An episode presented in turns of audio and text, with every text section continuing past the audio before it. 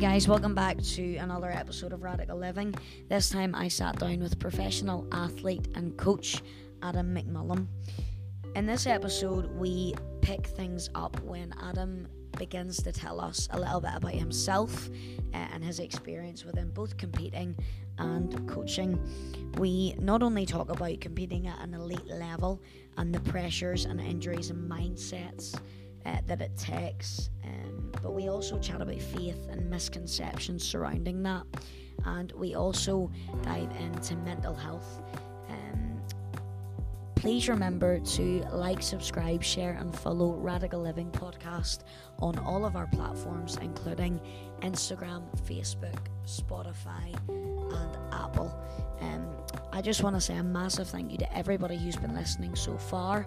Please remember to go and check out our latest episodes and please get in touch and let us know what you think. But for now, hope you guys are challenged, inspired, um, and just really tune in to what Adam has to say. Yep, super. Uh, thanks for having me. Uh, I am a 30 year old athlete slash coach from Belfast. Um, I've competed as an international athlete for about 10 years now. I've done European Championships, World University Games, most recently Commonwealth Games. And as I've moved away from my uh, athlete's career, I've moved more into coaching and I've coached some international athletes now too. Uh, the most significant thing as an athlete, I suppose, that's happened over the last year or two was an Achilles rupture. Um, most people call it a career-ending injury, but I've Mm. found a way to sort of come back and still perform at a high enough level as an athlete um, as well. So that's probably the most interesting thing. Very good. Um, we'll- right yeah, we'll touch into a couple of those things um, later on. But have you always been interested in sports? Is that something that you've always done? Um, and then when did you make that that transition into athletics? I've always had a lot of energy, Yeah. and uh, I, I don't. I feel quite bad for my mom as a kid. I think she just. I actually ended up doing a lot of sports because I think she just wanted me to spend the the energy somewhere else. When I come home, I'm just ready to sleep. Yeah. So she was great. She had me doing everything from Irish dancing, swimming, horse riding, basketball, Wow. football, and then I started athletics um, as I was leaving primary school, going into secondary school. Is when she got me there. I think. Again, it's one of those things which just threw me at a summer camp to get rid of me for a week. Yeah. I made some very good friends, so I Yeah. um, stuck out the athletics. Brilliant. And is that whenever you kind of started to discover your love for it and passion for it, or was it just kind of more uh, I'll just do this and see where it goes? It might have been more of a slow burner. I had some really good friends from athletics. My cousins were there too. Um, just Yeah. people from different schools and different backgrounds, which is quite nice because I found growing up, it's usually the same social circles. You have your Yeah. little football team that all go to the same school together and they all Yeah. do stuff um, socially together. So athletics was quite nice that it brought, you know, I think there was four different schools in Magherafelt at the time, and there was an athlete from each of the schools. So Yeah. it was quite a diverse social group. Uh, I got along with them all very well, and you travel a bit from athletics too. You go down south to uh, Irish Championships, or we'd sometimes get the boat across to Scotland. So we developed some pretty good friendships, and I feel like over the course of the next five, ten years, I just started to grow a love for athletics too. But yeah. definitely the social side kept me involved Yeah. for sure. Yeah, and there's a lot of social benefits with sports anyway. Um, Yep. so it's great to kind of get that at a young age and have that. Um, so when did you start competing then? So instead of it being just a social thing, when when did you start to really compete? Um, that's. A, I mean, I always tried in my head when I was 15. Uh, I was like, okay, I'm going to go to the Olympics for 100 meters, 200 meters, Yeah. long jump, triple jump, I'll maybe Everything. do shot. Yeah. And then I kind of took a few years of failure and perseverance before I really found my niche in the long jump. So it wasn't actually until I was 21 that I got my first international call up, and that was for the European under 23s, which are in Czech Republic. That was actually the first year I competed outside of the UK, so it was a pretty big deal. We went, we did a Yeah. few competitions in Belgium. I think I went to France, and then we ended up going to the Czech Republic at the end of the summer for the European under 23s, and then that was a, a whole new eye opener to how awesome people actually are in the world. yeah. You think you're pretty good in Ireland or the UK, and then you go to a European Championships and you get these crazy athletes who are the best in the world at what they do. And is that is that intimidating going into that environment? Like, is there like added pressure You know, what's Yeah. that like? I feel like it always is. There's always somebody better than you. Yeah. So it's hard because some competitions I'll go in and I think I'm the one that's intimidating people, and then other competitions I'm looking at this guy and I go, flip, this guy's rocked up. Yeah. There's been a few competitions. I remember the Commonwealth Games. Usain Bolt was there just as a as Wow. a guest, Okay. and I was like, "Oh, it's Usain Bolt." And I was like, "No, Adam, you're an athlete. You, you know, you're here to be an athlete." Yeah. And then I think Chris Hemsworth because it was an Australian. I was like, oh, "It's Chris Hemsworth," and I was like, yeah. I went full fanboy. So yeah. You're trying to days- contain yeah. yourself. some days get caught off guard, but I found that the higher you go up in terms of the performance ladder, the less stressed or intimidated you usually get by the big Mm. names or the, the really big performers because you kind of they're you, I've started stopped seeing them as the my role models or uh, People you look up to. yeah and more more as rivals and people I actually am think well I'm here now we're we're competitors and and Equals not- nearly. yeah Yeah. And how do you get in? Like, I'm always really intrigued. Like, whenever you see people competing, like in athletics or whatever, Commonwealth Games, Olymp- Olympics, how do you get into that zone? you tell I, I wish I had the answer No. some days I'm in the zone and Is some days hot? I'm not Yeah, I was gonna say, is it? Are you always in the zone, or is it you come away from after competing and being like, I just wasn't feeling that? um, Is it hard to get into that headspace? I would say that the thing I'm most thankful for about being a long jumper is we get six attempts. So you have you have each you have six goes to sort of add a little bit each Okay. time. I'm not very good at 100 meters or 200 meters because it's a guy tells you when to get in the blocks, a tight guy tells you when to go to set, and then the Yeah. gun tells you when to go, and it's And that's it. yeah. If you if you're caught sleeping in the blocks, you're kind of a little bit Okay. screwed. So So you kind of a build up Yeah. process then with long Although jump. every major competition I've done, I remember notably the World University Games were in South Korea.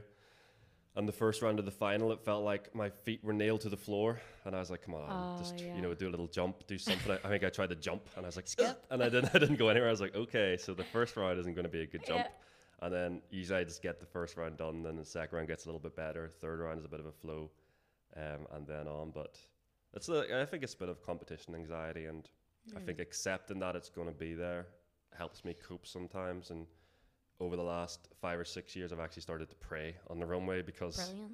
I definitely need more strength than what I have, and I've been Yeah. given strength that isn't mine. Yeah. And sometimes the competitions have just started with a big oomph, and the first round's been a lot better than I have. But I think accepting that I don't have, I don't have the the strength or the courage sometimes in the first round, but even just asking for strength and courage Yeah. from God, just it just brings this whole new energy and confidence. And I wish I'd have known. I wish I'd been doing this for the last 10, 15 years. But I'm grateful that I ha- that I have it now to bring into um, competitions. Yeah, you kind of touched on God and your faith. When you, you said that's only been a recent thing, when did that kind of happen for you, and how much has it helped you? I know you, you touched on it there, but has it totally changed your game? I would say it's it's changed my my life completely. I feel like God's been nudging me in directions I would have never thought to go down, and He's given me confidence I never I never thought I'd have to explore new avenues or try new things and Yeah. just get out of my comfort zone. I've always I've always had some degree of faith, but it wasn't until 2015, 2016 I really started Yeah. to to form a relationship with God and and have proper conversations Yeah. and it wasn't just a set of rules and do's and don'ts to like that I thought it was when I was growing up. It was actually something much more deeper. And just through my learning and through my relationship with God, things have just became very awesome, which is a word I overuse apparently, Yeah. but that's a word I want to use right now. It's been But God is awesome. God is awesome. Yes. Yeah. yeah, it's it's amazing. And how you know how do you then kind of talked about uh, you developed an injury, so that I think a lot of not just athletes but people in general we like control, and even you know you show up on a competition day and you want to be in control of the circumstances and in control of what's going to happen, but then something out of nowhere hits you. How was that experiencing that injury? How was you know you said at the start that that's a career ending injury. Yeah. how how was that journey of accepting that this has happened and really trying to come back from that? How, how does that take a toll on you mentally as well as physically um, and your relationship with god I mean, it was. sorry i threw a lot at you there Oh, it's it's okay. It's uh, it was tough. yeah It was very tough. Um, it's it's funny because as an athlete, I mean, I each year you're trying to scrape away at centimeters for personal best, or even as a sprinter. You know, if you're a hundred meter runner, you want to go from ten point zero five to nine point nine nine, and you think yeah. You know you train 10, 20 hours a week, and after a year you're 0.06 seconds quicker. Or I go from a seven eighty five PB to a seven ninety nine PB, which is only uh, 14 centimeters, and some people think, oh, that's you know a few inches. Like, Yeah. is that all the outcome for the work?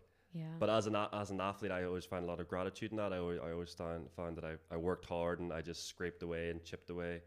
So whenever I got an injury, it just felt like what was the point of all this hard work? You know, Mm. for you know trying to squeeze out centimeters or little inches each year, and now all the hard work has just ended ended in a in an injury that a lot of people said was going to end my career. So yeah. to be honest, I think the first few weeks were really tough after the. I was actually very grateful because I got the surgery five days after my injury and I had a really good surgeon. But Yeah. it's tricky because people are very supportive, but no one's around, you know, 24 7 to look after me. So a lot of days I was just sitting on the sofa feeling sorry for myself. Yeah. I couldn't get a shower because my leg was in a cast. So you're just, I felt very useless. And even my job as a coach, which is what I did outside of being an athlete, I couldn't do that because I couldn't walk for.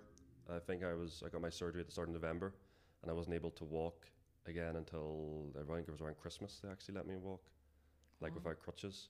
So it was just hard because I just, from feeling like uh, superhuman, where my body was a temple and I was going around being, you know, making some amazing relationships as a coach to sitting on the sofa, being able to like text people, or you know, I just felt like it went from one extreme to the other. So yeah.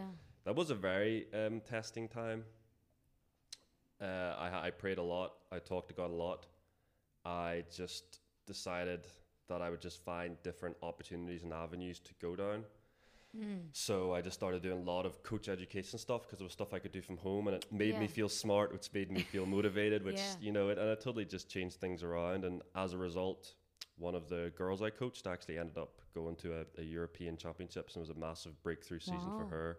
And it was a European Championships I was supposed to go to before I got injured, so it's kind of nice because you know one door closes, another door opens. So I Yeah. I found this new light as a coach, and that's when the transition really started to happen. So I think if I didn't have my faith and didn't stay optimistic throughout it all, I might not have went down that avenue to really try to motivate myself to be productive and not not feel kind of worthless at the time. Yeah, I mean, it must have been. You talked about there, you know, coaching. It's coaching's an amazing thing. It's you're able to pass stuff on to other people.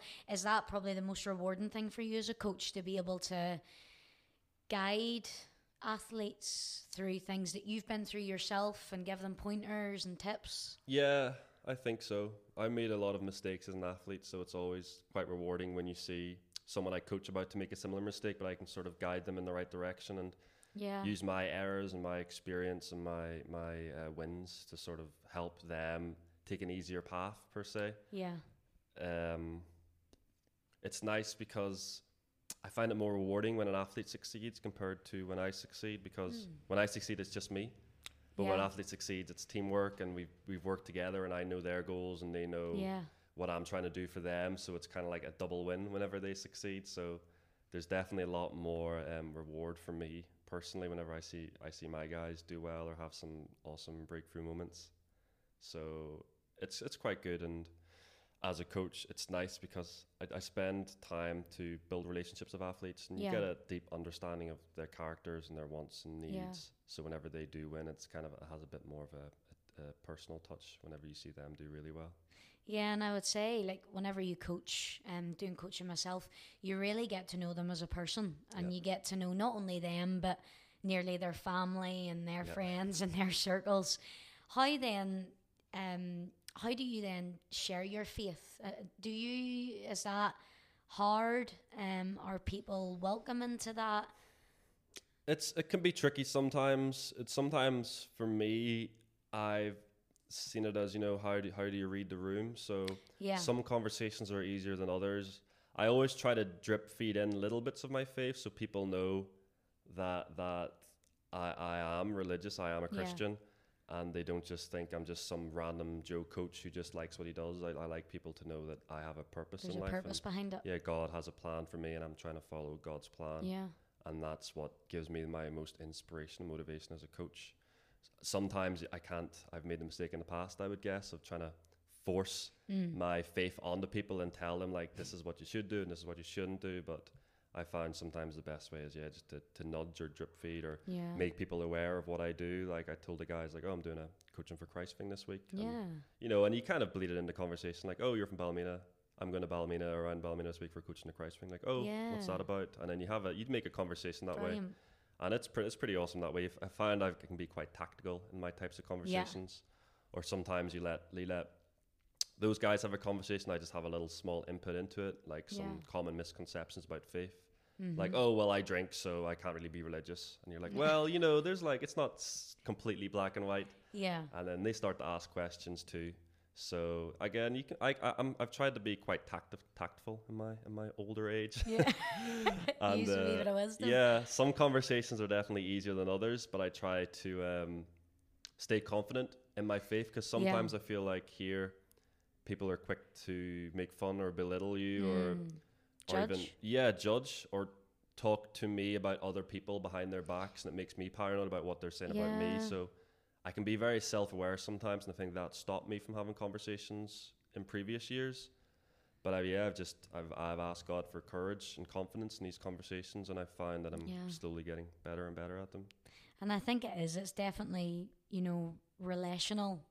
You what what you do and and Jesus himself was relational in the sense that he just we have to take opportunities when God presents it. Yep. And quite often we're not expecting it, and Yep. somebody will say something. We'll be like, "Oh, now's our now's our Yes. chance to get in." Sure Thank you, God. You know, you've been praying about it and, and talking about it. So I think it's amazing that you can use your passion for coaching and your passion for ath- athletics and what you do to share your faith. And it, there seems to be, I don't know whether it's just Northern Ireland, but there are a lot of misconceptions when it comes to Christianity and when it comes to Christians. And Yeah. what, what would you say is kind of the key misconceptions that people have about it and how then you know, do you find that God gives you opportunities to try and let them know, well, actually, no, it's not what you think it is? I find I think similar to some of the misconceptions I had ten or fifteen years ago, where you see God as this like authority figure who Yeah. who just has you know rules that you follow or you don't follow. So you're a Christian, or you're not a Christian, and people don't don't see it as you know. I think someone used a term before, sin through faith, Yeah. where we know we're going to sin at some, some part of our life. So you ask for forgiveness. And you develop a deep relationship, and you you know you try to abide by a moral code, and yeah. you know, you, you, you do and you, I find that the stronger my relationship with God gets or the deeper it gets the uh, I don't know, the the better I feel at things and the Yeah. less mistakes I seem to make I still see myself making a lot of mistakes Yeah. but I know that I can make mistakes Yeah. I feel like a lot of people feel like if you're a Christian you can't make mistakes Mm. you can't do anything wrong Mm. and I think that puts a lot of pressure on them and Yeah. a lot of teenagers already have have a lot of other pressures in life Yeah. so they sometimes just, and it's not that they purposefully lose focus. It's just they can sometimes get distracted by other things too. And I, Yeah. it can, from my experience and from my conversations, sometimes it can feel like a lot of pressure, or very daunting to, Mm.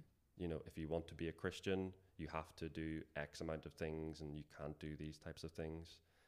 And that's a very common misconception. And I can, I've had conversations before with people where, you know, they've been like, oh, well, this person's supposed to be a Christian, but they go out twice a week, so Yeah. some Christian they are. I've had a few of them. and then you're like, well, you know, Yeah. it's it's a personal journey, it's a personal relationship, Yeah. and then you try to just open some minds or Yeah. provide another another um, overlay of it or another opinion of it. Yeah. And some conversations are easy, and some people just think, nah, you're either a Christian or you're not, you either do this or you don't do this. And so I find that to be a very common trend. So it's just trying to sort of break that stigma as a coach. And I think I'm getting better at it, although I, Yeah. I think in 20, 30 years, I'm like, ah, Adam when he was 30 didn't have a clue what he was doing.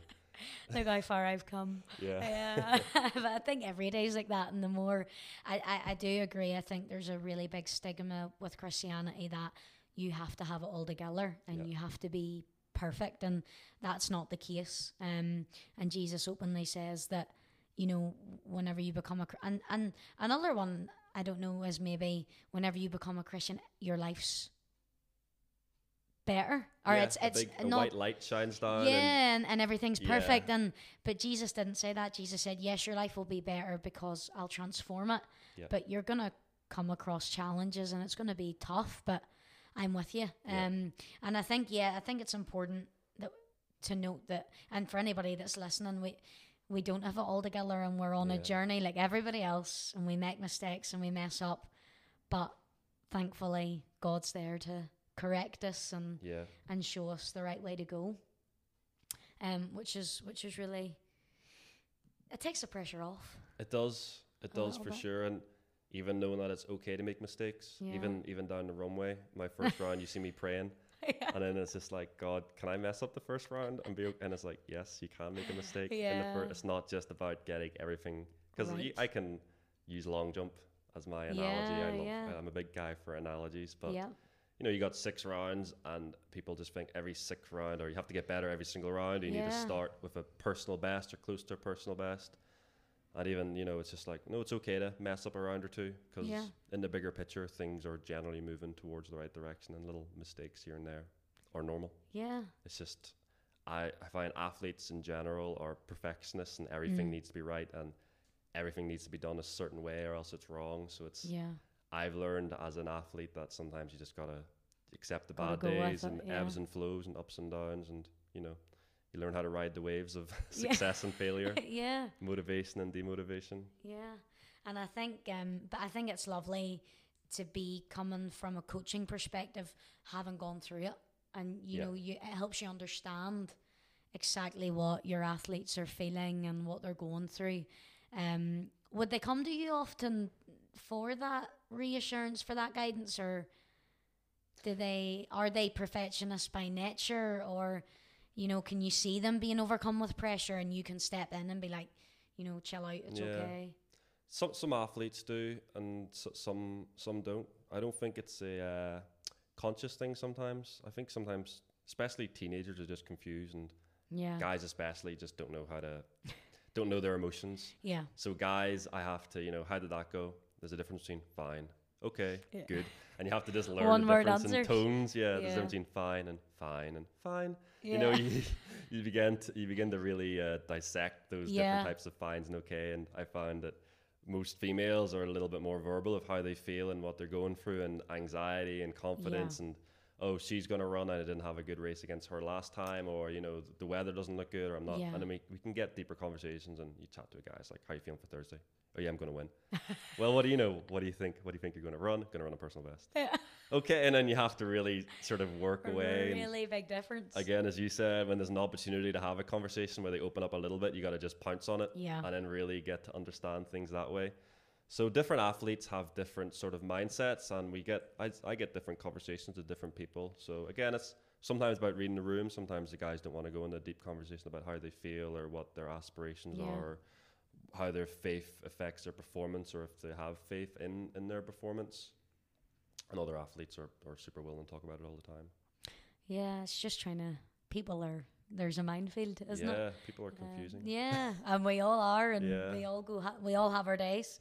Um, but we we've talked kind of throughout this episode about God's plan and wanting to to live the life that God wants us to and reach and fulfill the plan that He has for us. Yeah. What what you know, just kind of closing us off. What would you say, Adam, for anybody that's listening to this? And we've talked about courage and, and being brave. What would you say for anybody who, you know, just wants to be brave and wants to be courageous and wants to be radical and, and be different and go against the norm and the flow? What would you say to them to just kind of encourage them to, to be brave and to go after their dreams and what what they want and what God's maybe opening up a door that they don't know about just yet? Um, it's a, it's a, it's a tough question. what would I say? I could use my because I over the last year I actually left a salary job as a coach and went into independent coaching. I felt like it was the right thing to do, and Yeah. I felt like that's where God was leading me. Yeah. I felt like I was a little bit restricted with what I could do working for a, a governing body as opposed to what I could do as being a, a my own coach Yeah. designing my own programs, you know, making my own, you know, little groups of athletes, Yeah. stuff like that. And it, in somewhat, I was comfortable and complacent. Okay. And I think it's easy to let years or months or whatever drift by when you Yeah. are complacent or comfortable. And time sort of goes away. Because I remember in 2017, I was thinking, okay, I should really start doing something by myself here because I know that I can. yeah. And it took till 2019 before I was like, oh, flip, I want to do something by myself here because I know Yeah. I can. So sometimes like complacency can can end a lot of careers or you know aspirations Yeah. aspirations without people actually realizing it. I had some good friends. I had because I, I surround myself with people who who pick me up, who who Yeah. are successful people and who I have great engaging conversations with, and they were just super encouraging and they had lots of ideas and um, ways to guide me and yeah. becoming self-employed for their own experiences and you know they had some like oh this worked and this didn't work and i think i'm a very i can be a very prideful guy and i didn't Mhm. want to step out of my comfort zone in case it didn't work because i was very aware that people might think oh what's he trying to do or you know yeah. and that was very tough too so i had to just just have faith in myself and faith in god that this is what he wanted me to do and again ebbs and flows it might i might have some bad months at the start or some bad Yeah. months in the middle but you know the good the good will be better eventually so if i had to give advice it would be to i gave myself some really good advice last year and i actually wrote it down replace your fear and pride with confidence and humility Mm. because I feel like that is, is what a lot of people need. Humility in that you can make mistakes and you know it might be it might feel embarrassing for you, but if it's what you're meant to do then you know, yeah. humility I think everyone needs a little bit of humility sometimes and courage courage is, you know, overcoming fear, fear of failure, fear Yeah. of not doing things right, fear of not being where you want to be, but courage I think overrides that and so I ask God all the time for courage and humility. And the last bit of advice would be to surround surround yourself in an environment that's positive and encouraging, and people lift you up, for sure. Yeah, I think in a society where, um, you know, it's so important to have a good support network Yeah. um, around you for people that aren't going to be jealous or Yeah. envious of your success, but are actually going to build you up and encourage you and cheer you on. And I think that's really important. And just what you were saying there about, I just think about um, like a blank canvas and like I'm terrible at art, Yeah. but just painting all over it and it's messy. Yeah. But then at the end of it, you're like, you're proud of it because you're like, you know what, it's been a journey that, you know, it's been messy, but I embraced every minute of it. And I think that's just really important for anybody listening to this to go, to just embrace it and don't let fear of failure hold you back or Yeah. fear in general. Actually, fight your fear and be elevated and allow God to to work behind the scenes. Yeah, totally. And and most of my experience has been a nudge, not a shove.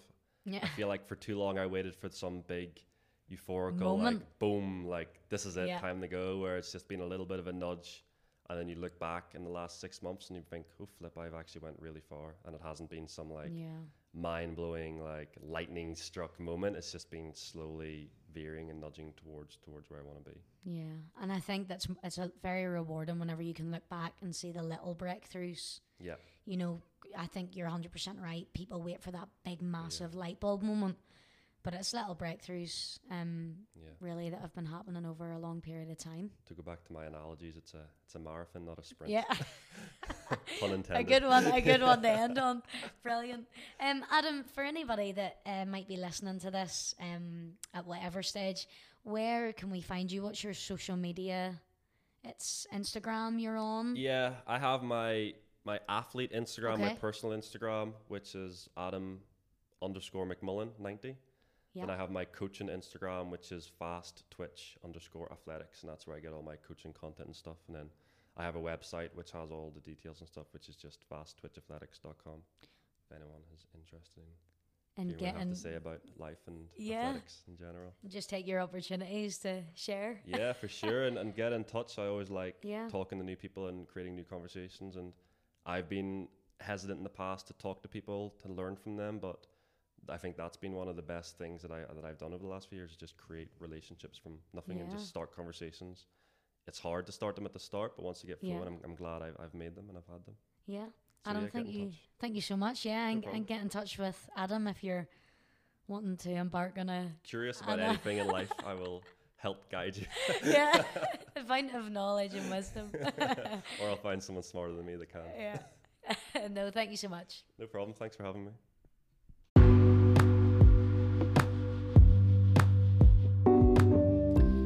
Guys, hope you enjoyed our latest episode. I want to say a massive thank you to Adam for all of your banter and laughs uh, throughout this recording. Really enjoyed um, chatting. Please make sure and go and check Adam out on social media. Really excited for his future um, and what's next for him. Want to say again, just thank you to everybody who's listening to this. And please remember to like, subscribe, follow, and share Radical Living Podcast on all of our platforms. We want to reach and inspire as many people as we can to embark on this journey of radical living. Guys, hope you enjoyed it, and we will see you next time.